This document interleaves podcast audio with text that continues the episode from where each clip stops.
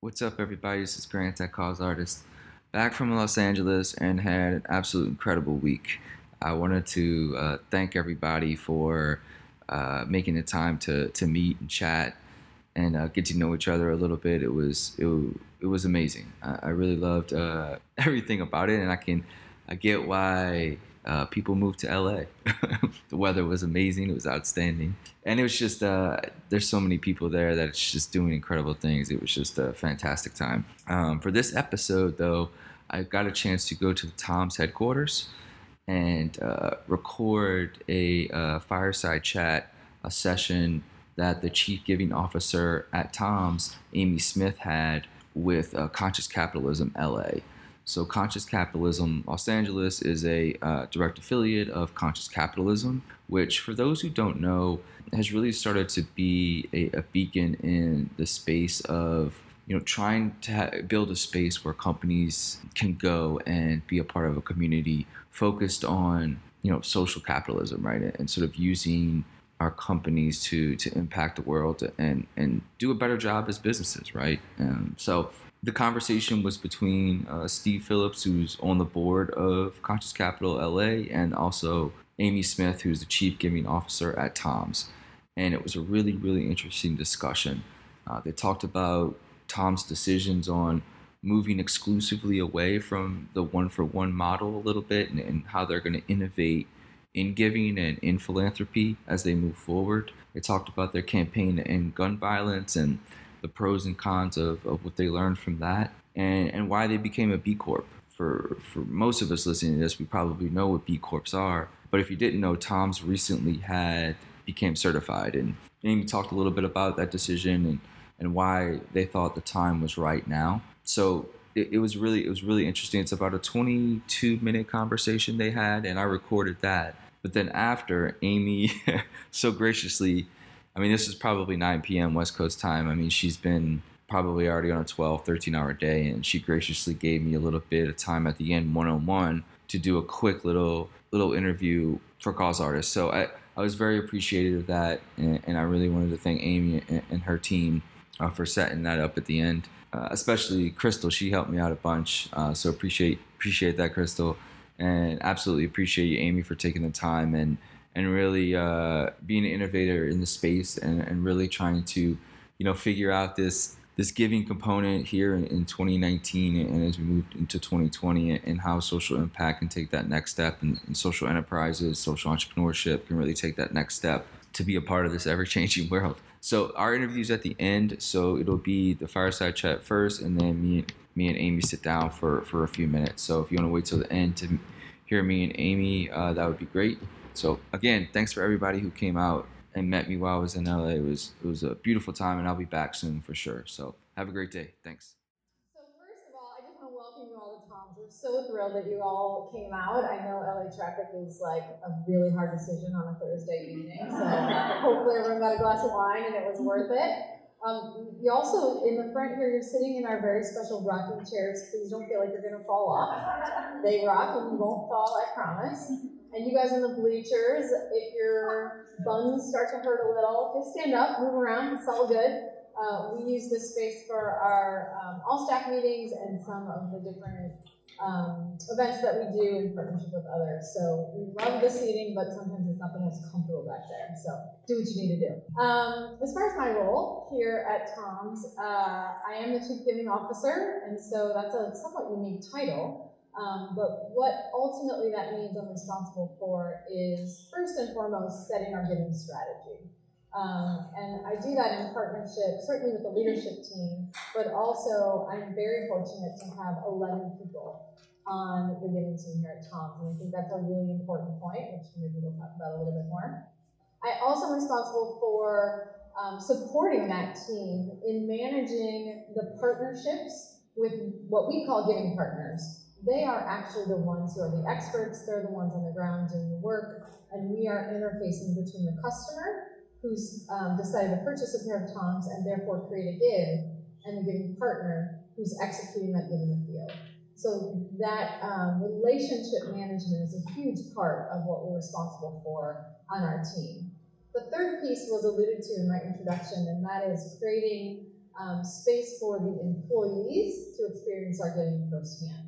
And so we do that in two ways. One, through our giving trips. If you're an employee of Tom's and you've been with us for two years or more, you have the opportunity to go directly into the field and experience our giving firsthand.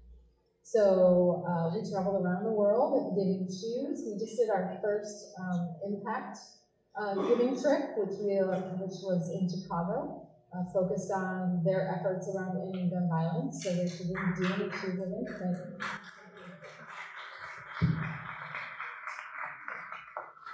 Um, and so that experience for people to have the opportunity to go directly in the field and experience it, the, the, stories that people come back with, as you probably already all know because of the type of people that you are, you think that you're going to give and you come back with so much more than you gave, right? You receive so much more than what you're able to give.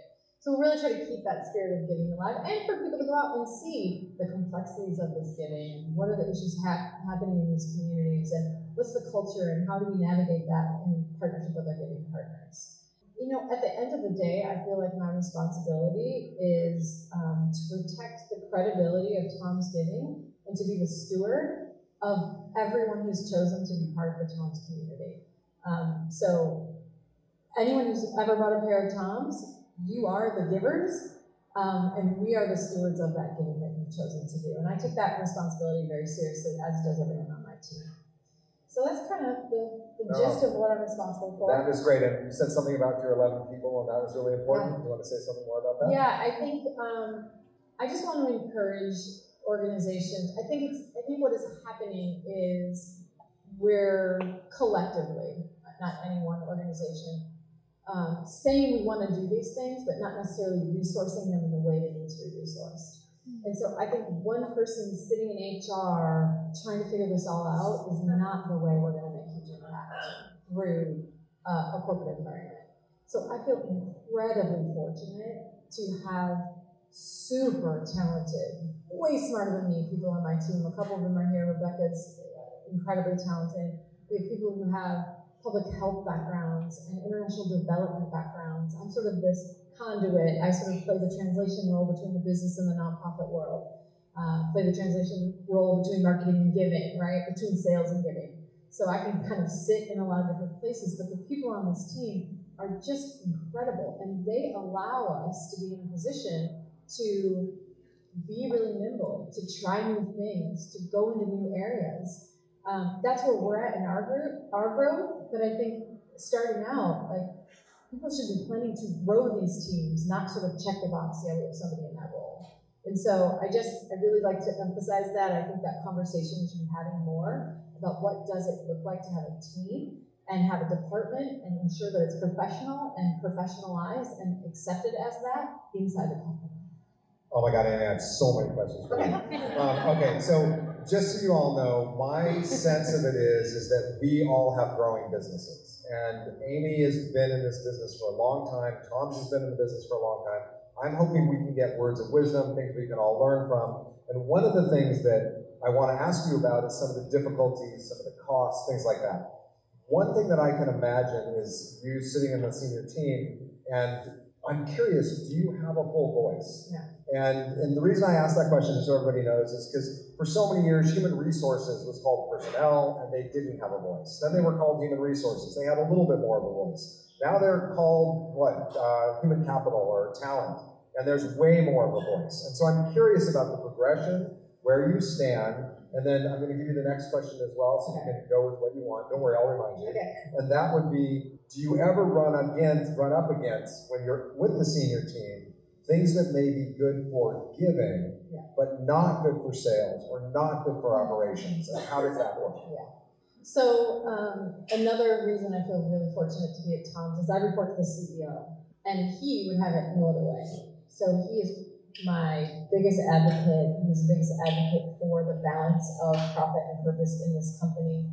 He will go to bat directly with the board um, he understands that it is sort of the secret sauce of Tom's, that it is what makes us special, um, and recognizes the business value of that and the impact value of that. And so, if you all are CEOs, act that way in your companies.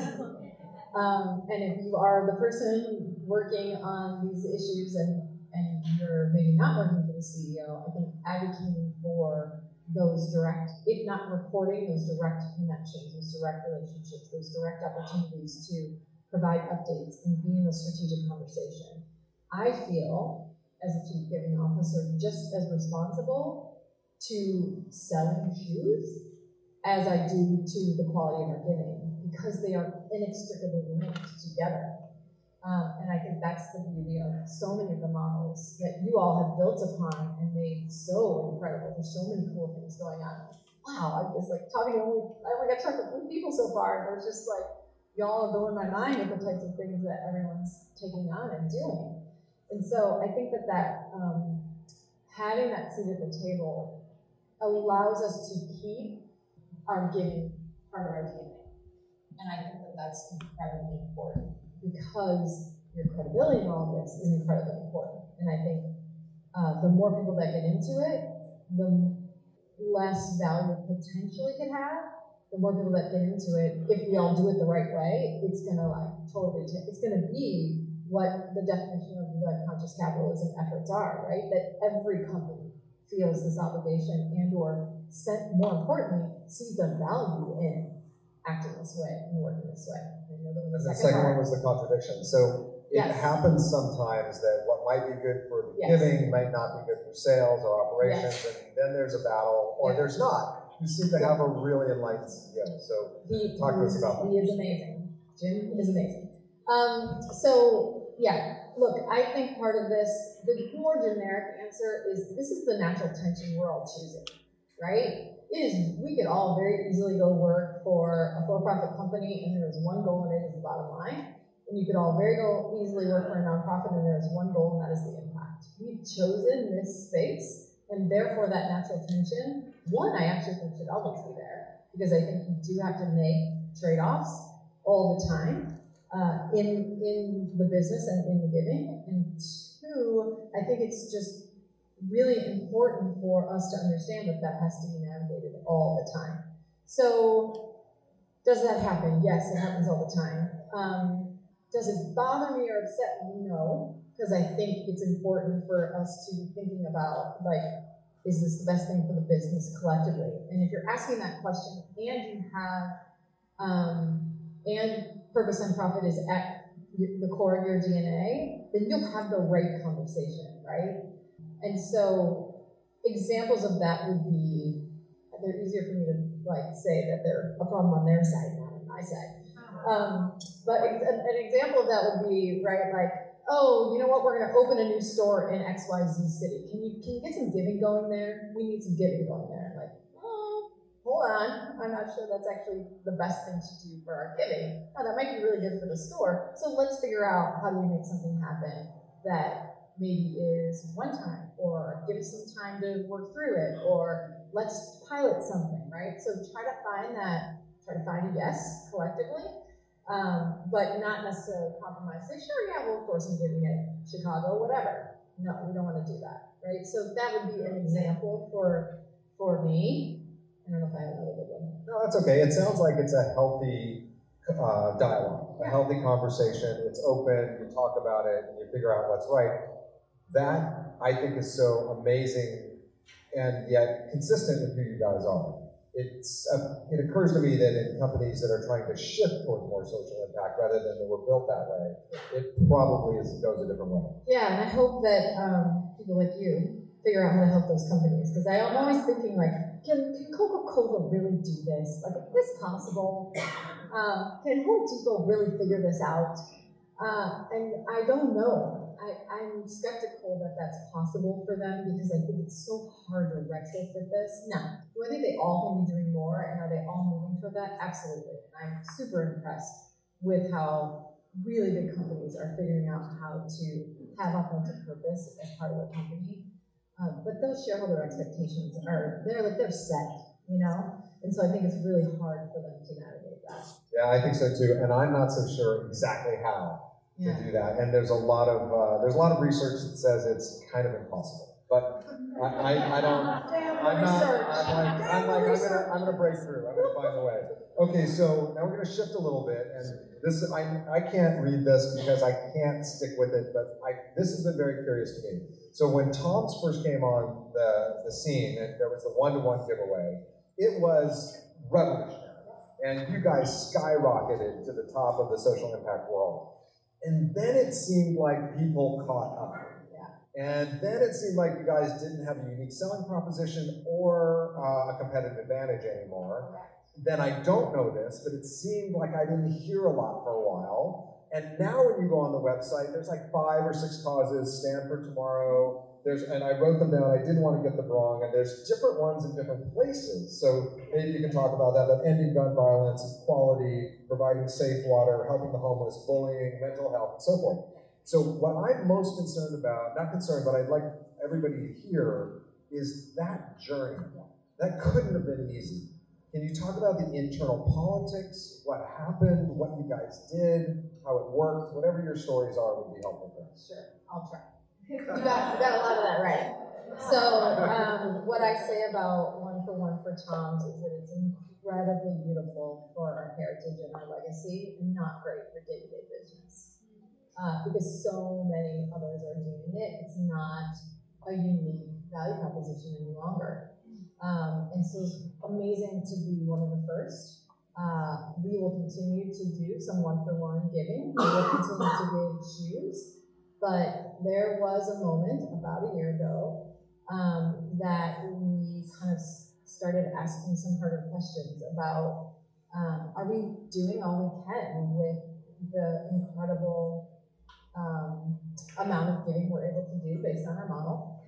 Uh, and we started looking at, gosh, the world around us is really changing, and the consumer expectation is really changing, and no one can deny either of those two things. So you're all set up for huge success.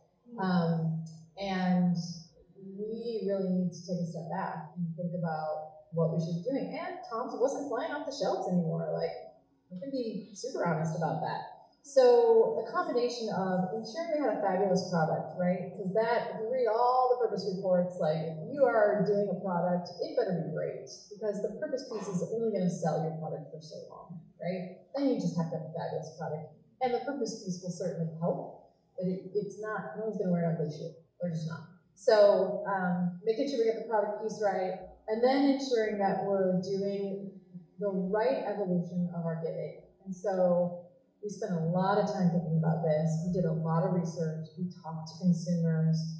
Uh, we, we tried to understand what was um, most important to them. We tried to understand uh, what were the biggest issues facing communities today. And then we kind of overlaid what are we already doing that aligns with some of that? What do we already have credibility in? What are we already good at, right? we're good at managing relationships. We're good, good at learning um, from others and ensuring that we create the bridge from the product to the give. So the first internal tension was, holy crap, that took a long time. Uh, it just was a, it just was a slow process. We went down a lot of rabbit holes and came back up and went, nope, that wasn't right. Nope, that wasn't right just in our kind of figuring it out internally. And so Blake got more involved, which was fantastic to sort of have his perspective and his passion in the room and at the table.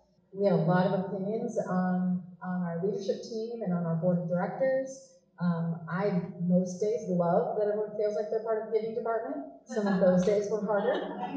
Um, and so all of that to sort of culminate in this, okay, we're still going to give shoes. I have to set this down and we are, but we are going to expand our giving. And that's going to probably mean that we need to move away from the very tight one for one. That was terrifying. It still sort of is. A little scary. Because a couple reasons. One, one for one is so incredibly simple, people just get it immediately. You don't have to explain anything else. Some people get confused, like if I buy this shoe, you're going to give that shoe. No, it's different. um, but in general, people really understand that that idea, right? And so when you start to say your list there, we're gonna do, yes, we're still gonna give shoes, insight, and water, and then we're gonna give some impact grants in these other areas I'm sleeve. When I say one for one, you're like, great, I totally get it, I'm inspired, I wanna buy something. So that has been a huge struggle that, to be totally honest, we are still absolutely dead square in the middle of. Um, how do we now, and I'll talk, I'll back up a second here um, and talk about what we're actually doing, because it's not all those things, because we, we did this, right? And then we gotta kind of come back, because we, we went a little too wide. Like, okay, let's do a lot of things, which is typical for an entrepreneurial spirited company, right? Um, we needed to sort of say, okay, we, tried some things, now we need to narrow, narrow it back a little bit. So um, we're in the midst of figuring out how, now how do we tell the consumer about this, right? We're famous for one for one. We, we, you know, in the bottom of our shoes it now says we're the original one for one company. So we want to hold on to that. We'll still do some one for one giving, but we do believe that one, we can have great impact in some of these other areas, and two, we really believe it will resonate for the consumer.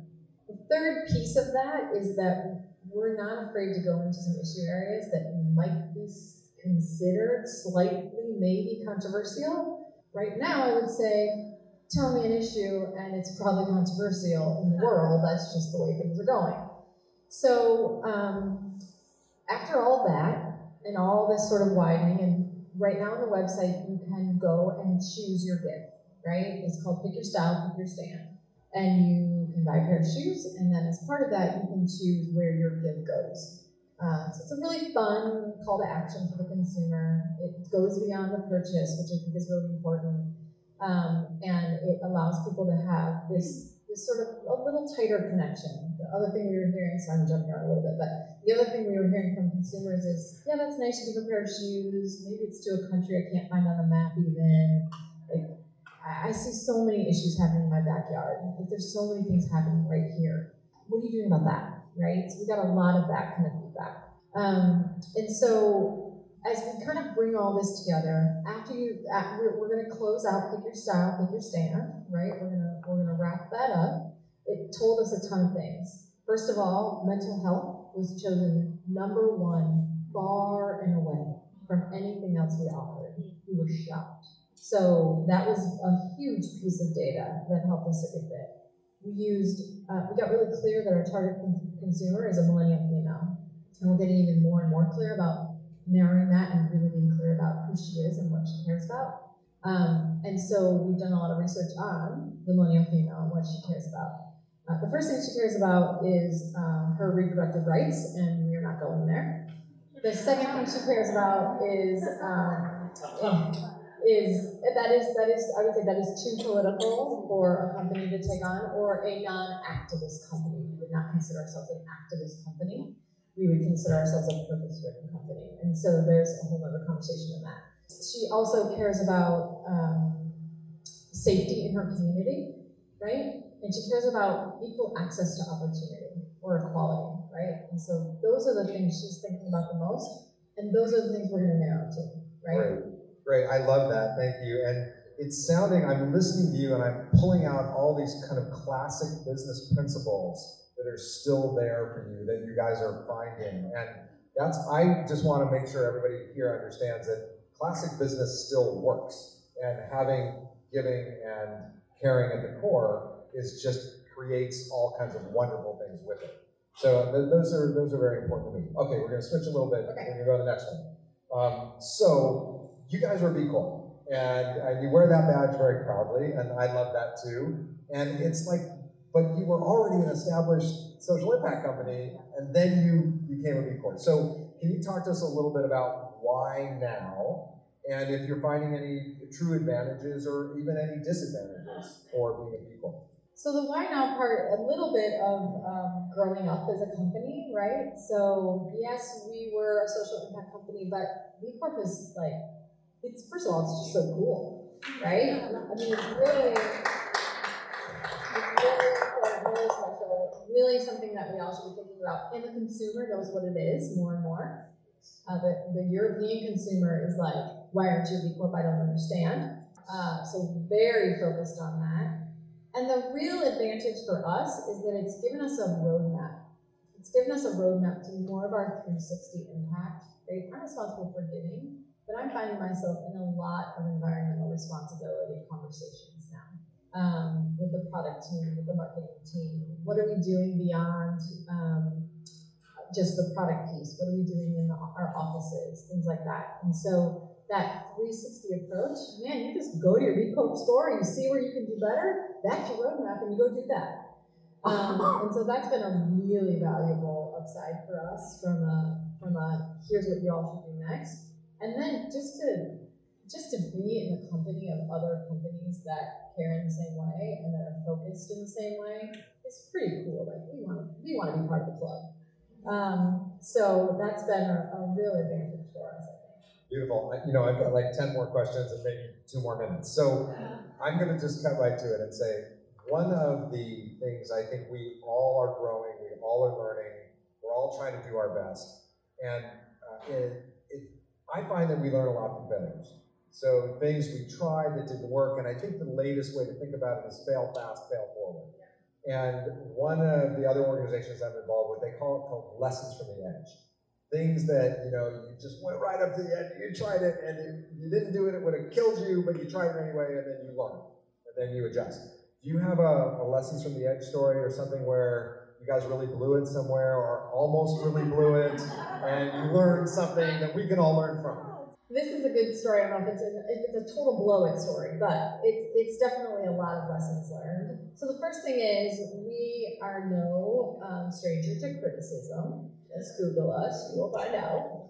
Um, and I think I think I'm okay with that because I feel like if we are all waiting for it to figure it all out and for it to be perfect, the moment will have passed. So we're very much in, we very much try to embrace the criticism. We try to learn from it and we try to adjust, adjust because of it, right? Um, and so that's sort of natural to us in a, in a certain way. No one likes to be criticized, but um, we think that there are lessons there. And I think if someone's brave enough to criticize us, there's probably you know another 20% out there thinking the same thing. So that in general, I think just embracing that in general is a good thing, right? Someone's criticizing you for a reason. Let's their haters are gonna hate, I get it. But there in, in most cases there's something to be learned from it. So there's that piece. We, um, as part of the Ending Gun Violence work, took a tour. So the, the, the really exciting part was um, we provided, this is probably the first time we dipped our toe into, into politics at all, we provided an opportunity for our consumers to, without purchase, fill out a postcard that was urging our congressional leaders to pass H.R. 8, which was the Universal Background Check Law. And that passed in the House in February. And we were, yeah. So it the Senate, but um, that's like the most political thing Tom's has ever done. And I was like, a couple thousand people are going to do this. Like, hurry up and get it on the website. Let's be done. 730,000 people later. So all that's the good part. Over, I'm getting that part. That that was the great part, um, and it just shows you how hungry people are to engage and participate. So we also take that lesson for sure. Give them a CTA beyond the purchase. Give them some other way to build a relationship with you. Um, and so, in true Tom's form, we decided that we wouldn't just mail the postcards, we would drive them across the country and hand deliver them.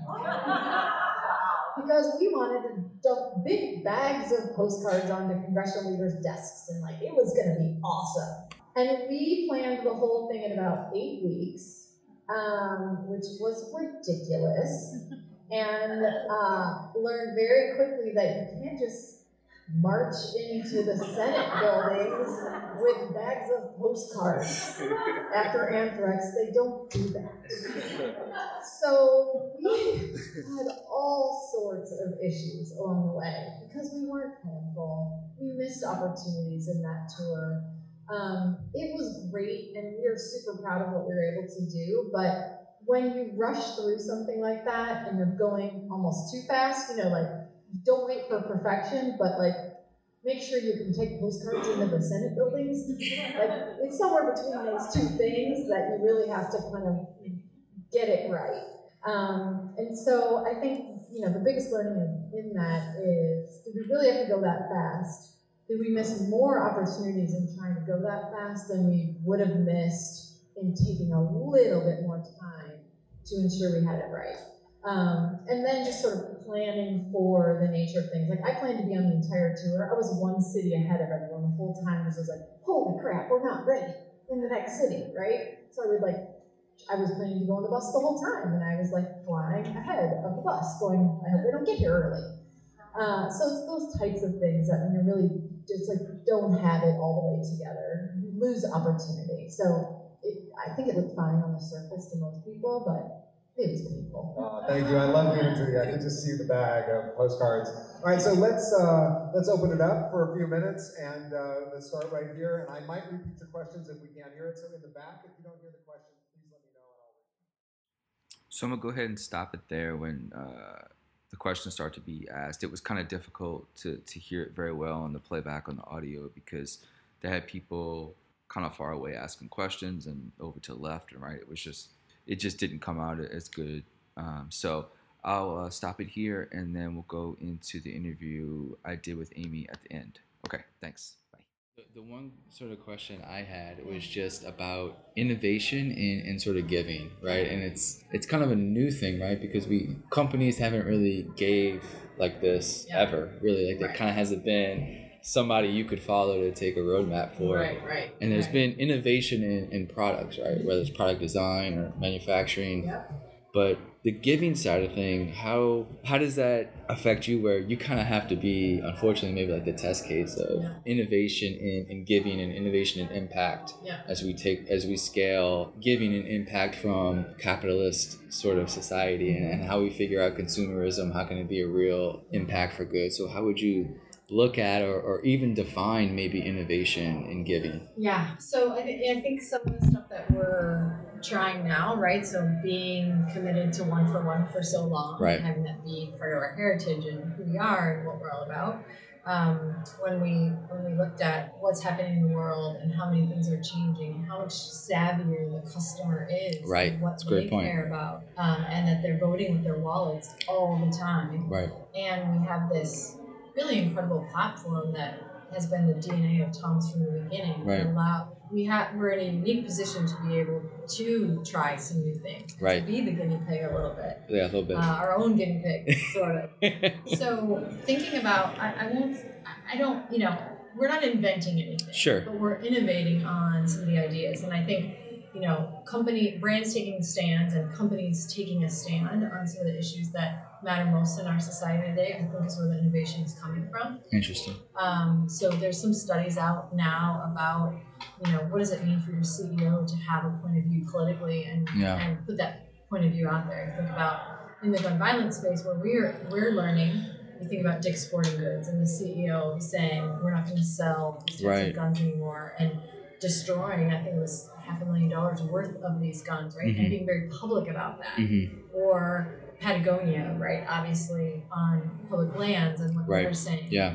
Um, and so for us, it's taking a little bit more, dipping our toe a little bit more into what people might consider riskier conversations or riskier issue areas, but knowing that they're the right thing to do and innovating around how we show up in those spaces. So giving impact grants is not necessarily innovative, but giving impact grants to smaller organizations where we don't have to necessarily see a huge impact return on investment, but we might help them leapfrog or help them get that more traditional funding or help them really prove that their model works Mhm. Is what we're sort of starting to see Okay. as a sweet spot Allocating correctly, right? And more Yeah. strate- like Exactly. understanding so how. want to be fifty percent of anyone's budget. or anything like right, right, right. But but let letting them know that if we're funding them, that return on investment is learning, is getting better, is of course positively impacting the community in some of these issues that we think are really important. The one thing that I heard in there that was really interesting was, and I think you, you sounded a little surprised too when you looked at the data and said that mental health was far and away Yeah. sort of the most important thing to, to the consumers that, that you guys saw. And I think when you talk about gun violence and you talk about maybe like women's reproductive stuff, mm-hmm. there's going to be two defined sort of sides on those things, right? Yeah. But, may, but mental health sort of might be a safe space is maybe a wrong word, but I think a space where a lot of people from every side can come together on. Right? So I mean, I don't know if that's some that Yeah, you guys saw. to take the the non-political point of It, view. I don't. Mental health doesn't seem to be very political, Yeah, right? It's just I like how do we figure it out and stigma, what's there's political components and when you tie it to potentially tie it to gun violence and some of those sure, things. sure, But I think, you know, when you talk about gun violence specifically, 100 people being killed by guns in this country every day should be unacceptable to every human on the planet. sure, That's sure. the point of view we take. Yep. How we go about solving that will take a little less. That's the that's the important traction and steps. That how do you message that? Is like, look, it's you know, we understand that we're built on our, co- our country's built on, on certain rights, and, and and I think everybody respects those, right? I don't think This we. isn't about your second It's Amendment yeah. at all. I, I, I, that seems us. to always be the the conversation goes to that. It's like Yeah. that's not even the conversation. Not for us. It's Right. a conversation for many, but not for times. Yeah, yeah, yeah. So that's uh no. So I, I just thought that was I thought the mental health thing is sort of it kind of impacts every cause, whether it's gun violence, whether it's you know education or hunger. Like mental health goes into a lot of these different domestic violence, a big area where mental health is.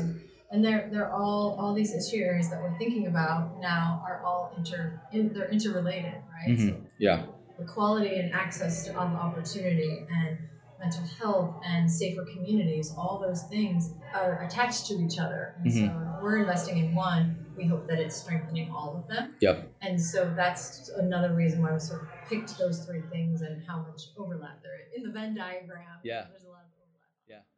All right. Again, big thanks to Amy.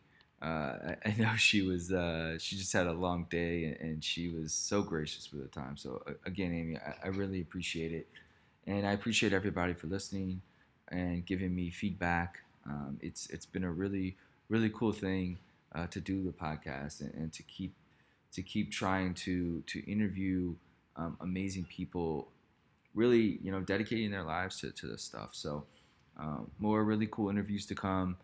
If you can rate and review, that would be great on Apple or Google or wherever you listen. And i- again, if you have any questions uh, or thoughts or feedback, grant at causeartist.com. Um, I'll always, uh, I'll get to it eventually.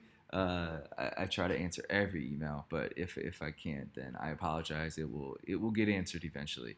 Uh, so I appreciate you guys taking the time and giving me your ears, and I hope you have a great week.